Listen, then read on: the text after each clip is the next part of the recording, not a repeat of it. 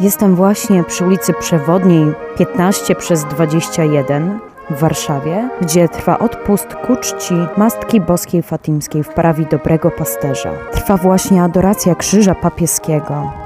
Ksiądz Marcin Orzuk, proboszcz parafii Dobrego Pasterza na warszawskim Nadwiślu. Odpust dlatego po raz drugi właściwie odpust naszej parafii Matki Bożej Fatimskiej, bo w 2017 roku ksiądz arcybiskup Henryk Hozer nałożył złote korony na skronie czczonej w tej parafii. Od początku jej istnienia figury Matki Bożej Fatimskiej, która wcześniej też była czczona kaplicy Szpitala Centrum Zdrowia Dziecka w Międzylesiu. No wiadomo, że z Matką Bożą Fatimską jakoś bardzo ściśle, z tajemnicą fatimską łączy się postać świętego Jana Pawła II. Jutro mamy Dzień Papieski i w związku z tym w tym roku chcieliśmy jakoś to też zaakcentować. Przybywa do naszej parafii krzyż świętego Jana Pawła II z Wielkiego Piątku 2005 roku. Przez całą noc będzie trwała adoracja krzyża, którego adorował święty Jan Paweł II. Krzyż będzie w tym miejscu do godziny 19. Wtedy nastąpi pożegnanie krzyża.